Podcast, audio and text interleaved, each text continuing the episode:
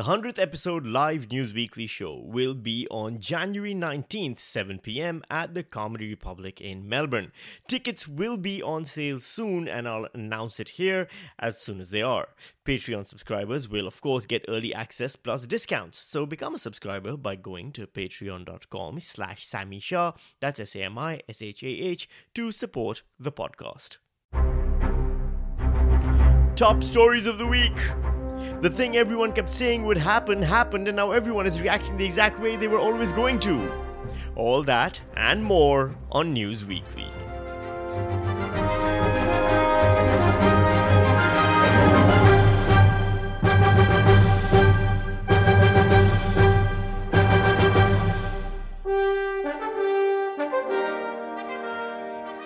Hello and welcome to News Weakly, where we punch the news in the headlines weekly.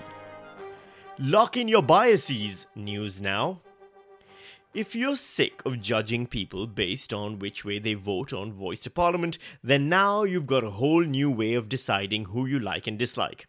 Or rather, an old way. That's right, it's Israel and Palestine again, which means instead of yes or no voters, we're now all either terrorism apologists or apartheid supporters, with no middle ground allowed. Okay, here's the thing I'm not going to do a bunch of stuff in the story. The first thing I'm not going to do is giving you any context. Everyone on Earth has already decided where they sit on this topic, and nothing that happened this week has changed that.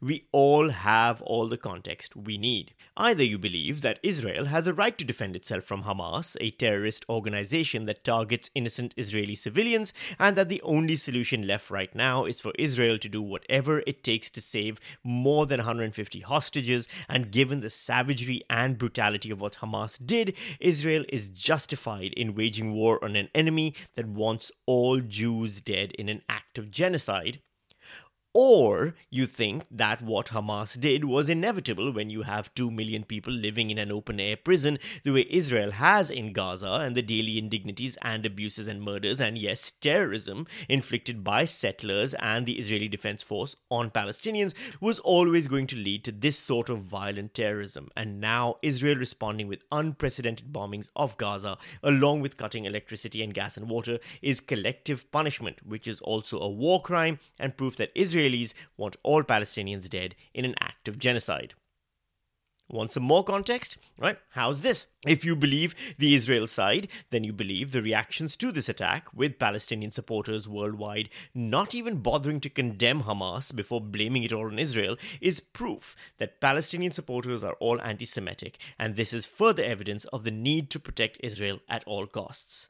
And if you believe the Palestinian side, then you believe that the attack and the refusal of major Western governments and media outlets to condemn Israel's response and the ongoing humanitarian crisis it's created in Gaza is proof that Israeli supporters are all settler colonialist anti Palestinian racists, and this is further evidence of the need to reclaim Palestinian territories at all costs. There. Those are the two sides. Pick one and stick to it. I'm kidding, of course, you've already picked one. Everyone has. And if you think not picking a side is possible, to just say that you are on the side of the civilians dying in this war, then you've also picked a side, but you have now lost the ability to decide which side that is, because everyone else will now decide it for you, because you are a pro apartheid Zionist or a pro genocide anti Semite. Sure, sure, you think you're being nuanced by saying Hamas isn't all Palestinians and Gazans have only had one election in 2006 when Hamas won, and since then, informal polls have shown constant drops in support for Hamas, but Gazans lack the mean to overthrow Hamas or hold a free and fair election, plus these collective punishments inflicted by Israel just make victims of the Palestinians again and again. So, of course, you don't support Hamas, but you don't believe the amount of collateral damage inflicted by the IDF dropping over 6,000 bombs on a tiny strip of congested land where there are over 1 million children is good either. But guess what? Now you're an anti Semite who believes all Jews should be wiped out and the Palestinians are justified in doing whatever they can to kill as many Israelis as possible because that's the kind of horrific monster you are. Sorry, I don't make the rules, and that's just what you really believe deep down. And similarly, if your nuanced belief is that Israel exists because Jews don't have a single home in the world without it, and every step of the way, the expansion of Israel was done using the same rules as any other territorial expansion or establishment of national borders is ever done by any country, so why do Israelis have to be held to a different standards, and how come Israel is an apartheid state but China isn't, despite what it's doing to the Uyghurs, or Pakistan isn't for what it does to Ahmadis, or so many other examples of countries that are almost never brought up in the United Nations as much as Israel. And this horrific attack was not the fault of Palestinians, but of Hamas. Yes, and Hamas was indeed propped up initially by the Israeli government to counter the PLO, and Netanyahu has since endangered Israeli lives by allowing settlements to continue unabated. But Israel is surrounded by enemies who want to see it wiped out. That this attack was in the end an attack targeting civilians and thus clearly terrorism. And while the scale of response is much, much larger, of course, it is no different from what any country would do in a similar situation. And in warfare, Collateral damage is always an unavoidable cost, but Israel needs to show its people that it will do whatever it takes to recover its hostages and punish the hostage takers. But guess what? Now you're pro apartheid, believe that Jewish lives are worth more than Palestinian lives, are clearly a Zionist racist who is no better than a Nazi, and sees all Palestinian children and families constantly killed by Israel as animals and not human, because that's the kind of horrific monster you are. Sorry, don't like it? Speak to the manager. The one thing everyone can agree on, however, is that this has been Israel's 9 11. This is Israel's uh, 9 uh, 11. This was their 9 11. This is, uh, as someone said, our 9 11.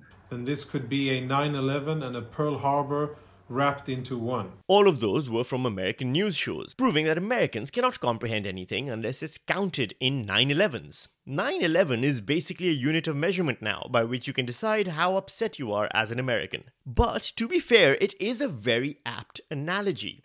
9 11 was perpetrated by Al Qaeda, an Islamic terrorist organization that the US once helped create to use against another enemy, which then hid in Afghanistan and turned against the US using a surprise attack to commit an act of terrorism of huge scale and horror, after which the US responded with a massive bombing campaign that a lot of the Al Qaeda leadership actually escaped using allies in foreign countries while masses of civilians died, guaranteeing the cycle of violence will continue.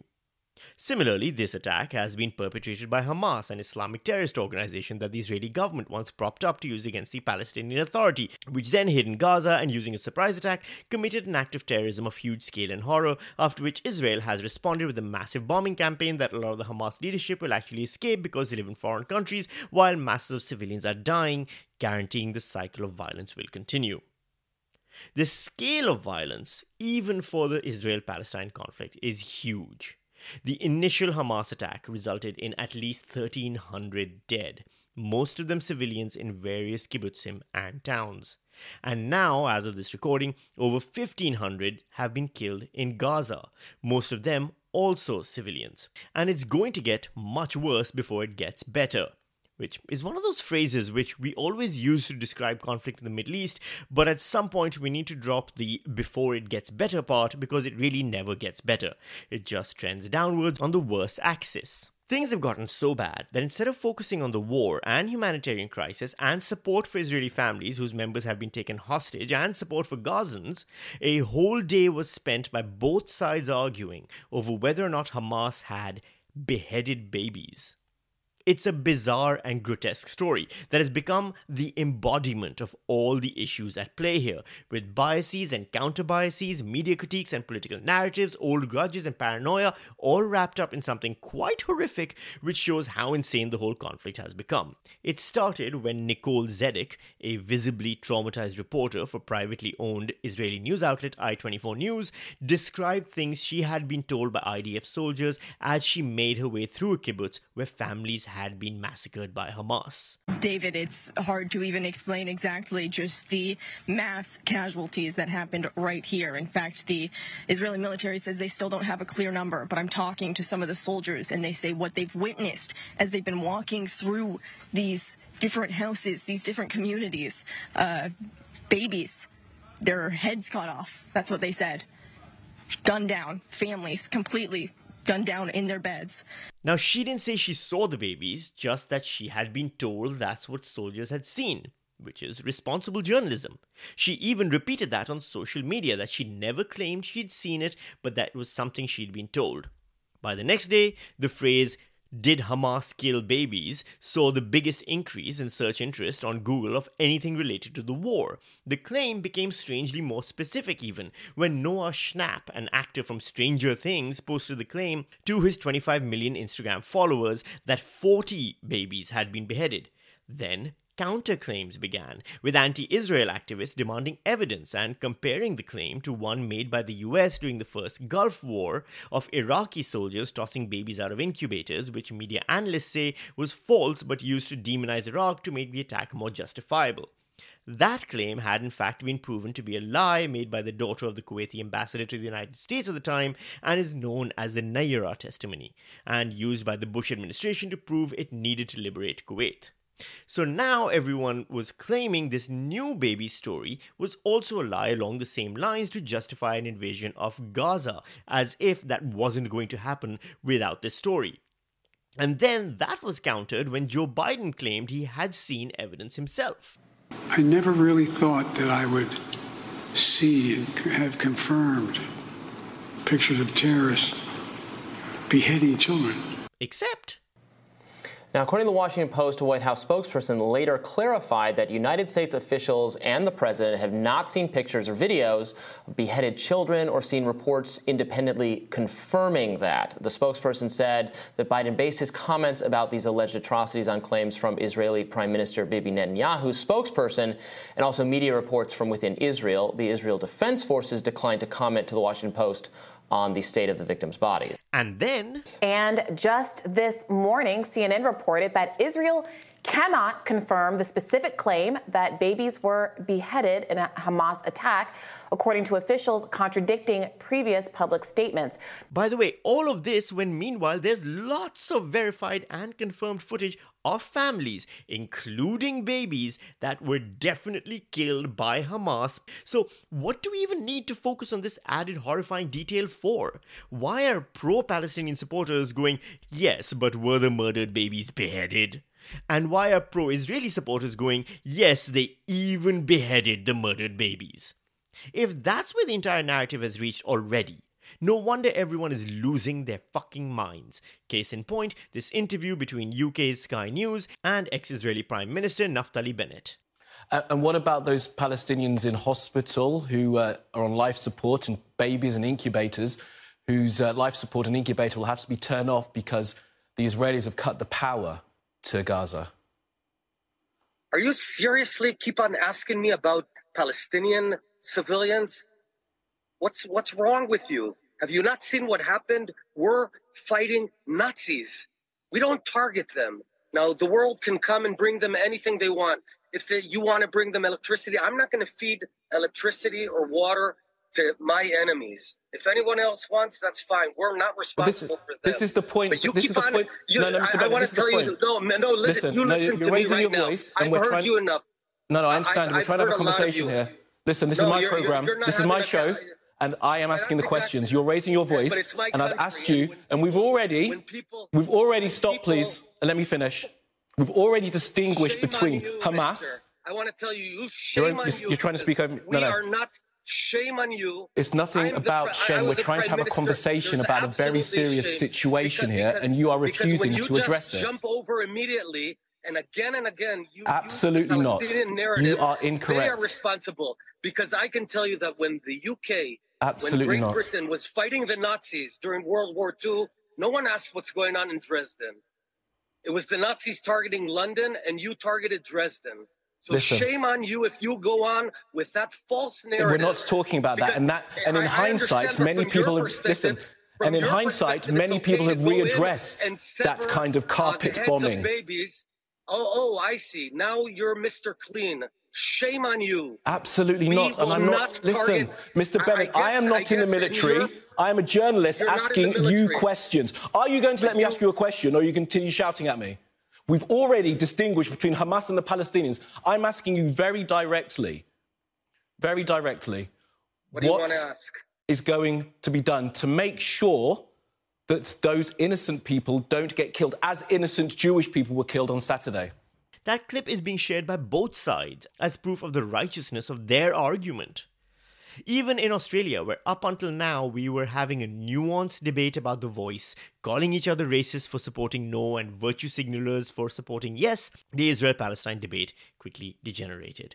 It began with the New South Wales government projecting the Israeli flag onto the Sydney Opera House. And where there's an Israeli flag, there's sure to be angry Palestine supporters. So, sure enough, Australian journalists were confronted with the most alliterative headline news.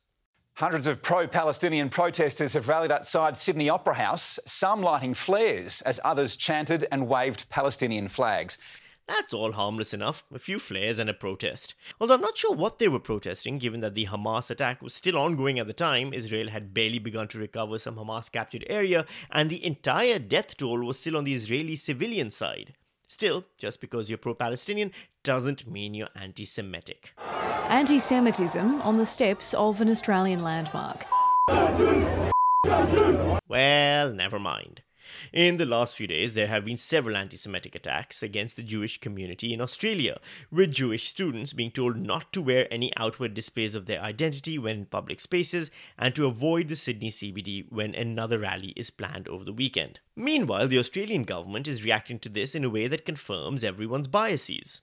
Well, Peter Dutton has also doubled down, Pete, on his call to tear up visas of anyone who was at that protest at the Sydney Opera House earlier in the week, if they are in fact visa holders. The Prime Minister replied within minutes, and he says if Peter Dutton has any information that there were temporary visa holders there, he should pass that information on to the authorities. I don't know why Peter Dutton always assumes anyone doing anything bad, if they're Muslim, aren't citizens already. Does he think Muslims can't be citizens? Or maybe he just thinks Australian citizens aren't capable of bigotry despite owning several mirrors? Israeli ground forces have yet to enter Gaza, still relying on the Israeli patented technique of aerial bombing combined with white phosphorus and massive collateral damage to lay the groundwork for the inevitable invasion. Meanwhile, a lot of fingers have been pointed at Iran, which has been blamed for being the mastermind behind Hamas, an allegation that Iran has rejected on the grounds that Hamas is perfectly capable of committing human rights atrocities that sacrifice innocent Palestinians to further unachievable goals on its own. The one thing, however, that everyone does agree on, from Gaza to Jerusalem to Tehran, but definitely everyone in Israel except for Benjamin Netanyahu, is that this was Benjamin Netanyahu's fault. Egyptian intelligence officials claim that Jerusalem allegedly ignored repeated warnings that Hamas was planning an attack on Israel, including an alleged direct notice from Cairo's intelligence minister to Israeli Prime Minister Benjamin Netanyahu. You know, what we don't really know is to what extent have the divisions within Israel contributed to this failure. Because, you know, as everybody's aware, um, Netanyahu's far right government has been, um, you know, not only rapidly expanding settlements um, in the West Bank, but they've been attacking the independence of Israel's judiciary, you know, really undermining the checks and balances of a democracy. This has led to massive protests in Israel, really unprecedented protests, um, real divisions within the society. You know, did that contribute um, to the intelligence failure here? You know, we don't know yet. There, there will clearly be inquiries. Most Israelis aren't waiting until those inquiries lay the blame, with polls showing 82% blame him personally for the security failings and 56% saying he should resign after the war. Analysts expect Netanyahu to respond to the criticisms by winning another election and doing more of what he's doing because it's basically how he's responded to every criticism so far. In fact, the only arguably good decision Netanyahu has made so far is to not appoint his defense minister with an enthusiasm for genocide, Ben Gvir, to his war cabinet. Now, there is slightly more to this uh, than meets the eye. The settlers are actually led by a man called Itamar Ben Gvir. Itamar Ben Gvir is the national defense minister. I've been speaking to uh, sources, Israeli sources and EU diplomatic sources, who tell me that he's absolutely furious that he's not part of the war cabinet. He wants the settlers to actually start mounting more attacks and get those attacks on a larger scale. The only thing stopping him is the Israeli army, who tell him they can't open another front here in the occupied West Bank. Remember, there's only 12,000 Israeli soldiers here. They have to control 3.2 million Palestinians and defend 450,000 uh, Israeli settlers. If the Israeli settlers decide that they are going en masse to attack Palestinians, then that does open up a new frontier. And that's a real concern uh, from both sources within Israel and the international diplomatic community. Maybe if your Minister of National Security is the guy you don't turn to in a time when national security is threatened, it shows you never needed him for that and probably probably shouldn't have aligned with him in the first place. Israelis, it seems, are in agreement and promise to only elect Netanyahu to office a few more times.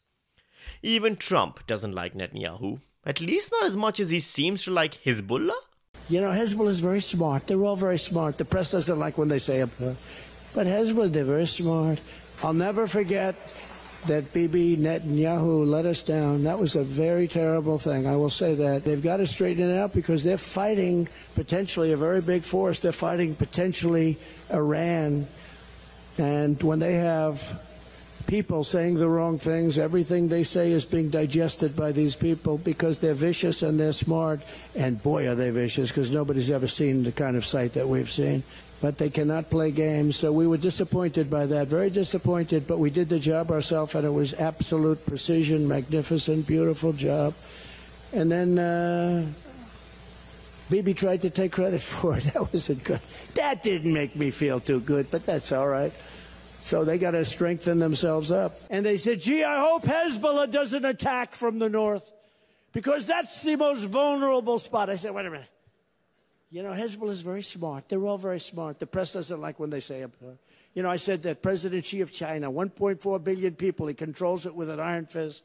I said he's a very smart man. They killed me the next day. I said he was smart. What am I going to say? But Hezbollah, they're very smart.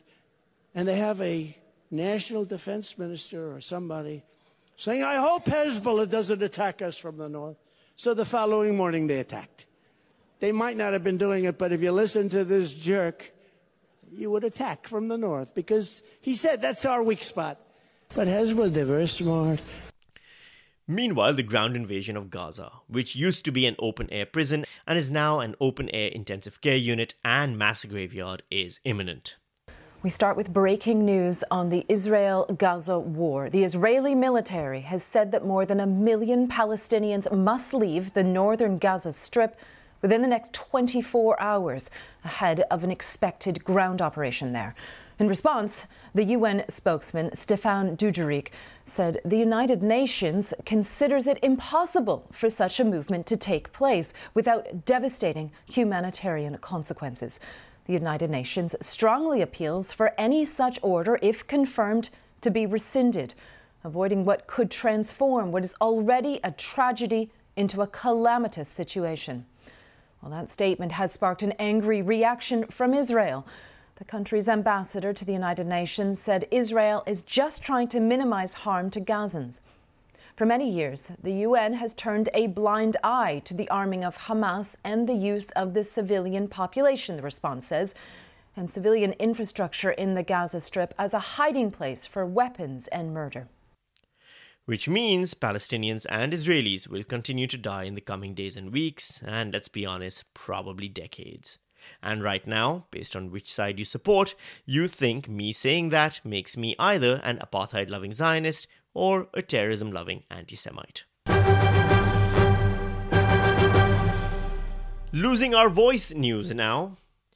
This episode of News Weakly is being released on the same day as most Australians will cast their vote on the Voice to Parliament referendum. So, you listening to this might already know the outcome that I, while making this, do not. I mean, I kind of do. Polls say yes will lose by high single digits, but the actual loss is likely to be even higher. I mean, the optimist in me still hopes for a miracle, but that's literally what it'll take at this point a miracle. The one relief will be an end to the campaign. So far, we've seen everything from no voters being called Nazis to yes voters being called part of a conspiracy for Aboriginal people to steal your homes. It saw some of the worst examples of Australian journalism, Australian political opportunism, and Australian racism all being put on display, and literally none of it was surprising. The perfect example is this ABC report on early voting in Tasmania, where the young lesbian couple voted yes. I'm voting yes. I'm also voting yes. And this old white man voted no. Why did you vote no? Because I think uh, one group shouldn't have more power than another group in the community. If you think there was ever a chance of either of those votes ever going differently, you might be qualified to join the Labour Party. Whatever the result, however, there is time for the Australian Electoral Commission to once again remind Australians that voting is literally just writing a word on a piece of paper, yet somehow that's still too complicated for the general public. What happens? Okay, they, they walk into the polling booth, they get given their ballot paper, asking the question, how do they cast their vote? Great question, Michael. And on the ballot paper, there are instructions, uh, and the instructions will say vote either yes or no or no or yes, just to deal with the conspiracy theory, Michael, um, then take that and put that in the ballot box exactly as you're directed to do. And the last thing that happens when you're given that ballot paper is that an AEC staff member will tell you to write either yes or no in that ballot box in full uh, in English. And if you want your vote to count, I urge you to do just that. That's it. That's all you have to do. Write yes, Y E S, or write no, N O. If you write no, then the voice to parliament doesn't get up. Things stay exactly the same way they are right now, and you can proudly look in the mirror and say, I hate change. And if you write yes, then UN soldiers will charge into your house, throw you out of it, and hand it over to indigenous activists. At least according to former Neighbours actor Nicola Charles, who is now my only reliable source of accurate news. When the UN soldiers, peacekeepers, police, acting on behalf of the Aboriginal tribes, turn up and take ownership and jurisdiction over your property, they'll have it because you said yes. Nicola Charles there describing what will happen if the Yes campaign wins and proving she's the worst thing to come out of Neighbours since Bridget Parker. I have no idea who that is, I had to Google worst Neighbours characters for this joke. Remembering Cal Wilson news now. As some of you might know, Cal Wilson, an Australian comedian and television superstar and a dear friend of mine, died very recently as a result of a very aggressive cancer. She leaves behind a teenage son and her husband and a massive grieving comedy community here in Australia. Cal and I gigged a lot. We gigged for hundreds and hundreds of gigs together, and I always assumed that she's someone I would see at gigs until we both grew old and retired or were forced out of comedy because young TikTokers had taken over the entire genre. But Sometimes life has other plans. Last time I saw Cal was at a comedy show in Melbourne. We both shared the stage together and got to be silly on stage. And to be honest, I think that's the perfect goodbye from one comedian to another. Uh, I'm glad I got to share the stage with her that one time, as well as all the other times I got to spend with her. Um, I was looking through my archives and I found a clip that I thought I'd put over here and share with you right now. Back in 2020, at the height of the big lockdown here in Melbourne, I had the idea to maybe restart an old podcast I used to do called Laughing Dead. And in that, I used to talk to comedians about their worst gigs ever. Um, the first episode I ever recorded was recorded over Zoom with a very generous Cal um, and Kirsty Webeck, who's another dear friend of mine and a very close friend of Cal's. And if you do know Kirsty, please give her a hug when you see her. And maybe maybe without maybe not without her consent, of course. And um, they were telling me their worst gigs the whole episode i'm still i'm still not sure if i'll ever release the whole episode. Um kirsty's got a great story about being held up by a crossbow wielding drug addict at a bush doof. Uh, but you know i'll let her tell that story herself one day. Uh, but this is cal's contribution to the podcast. Uh, so this is cal wilson describing the worst comedy gig she'd ever been a part of. Um, and in the background you can hear me and kirsty webeck laughing it was a it was in Auckland this time. We were doing a character mingle where you go around in character and mingle with people, mm-hmm. um, which is sometimes the most humiliating experience. Sometimes it's really fun, and other times you're just like, I don't want yeah. to be alive anymore. Uh, so we go we go to this gig. I think it's for like some kind of builders company or something like that. We're in a tent and we've. I'm for some reason I'm a Scottish child. Uh, I've got a I'm dressed in a kilt. Um, I've got my hair in pigtails. I've got a a stuffed ferret as a sporran for some reason. Like I've gone, I've gone to a lot of trouble. Uh, and I'm t- trying to like talk in character to people, and usually I'm pretty good at it, and I get laughs and stuff, and everyone is just ignoring me. And then at one point, a guy just pours a beer over the top of my head. No. And I turn around and go, "What is your fucking problem?" Like I just lost it. I was like, "What's your problem?" And another guy goes, we all just got told we were made redundant before you got here. It was their Christmas party, and they'd been told at their Christmas party that oh. none of them had any jobs anymore. And then they'd got us to come in and lighten the tone. Wow. Oh no. Yeah. That's it for this week's edition of News Weakly. Like I said, the live News Weakly show will be on January 19th at Comedy Republic at 7 p.m. Tickets are not available right now. As soon as they are available, um, I will announce them, of course, right here, as well as on patreon.com slash Sami Shah and all my socials, etc., etc. Bring your friends, tell everyone, lock it in your calendar right now. That would be amazing. In the meantime, uh, please go over to iTunes, leave a five star rating and a good review for the podcast. It really helps with the algorithm and all of that, whatever that means. I don't even know what that means, to be very honest. Um, otherwise, I will see you right back here on News Weakly, where we punch the news in the headlines weekly.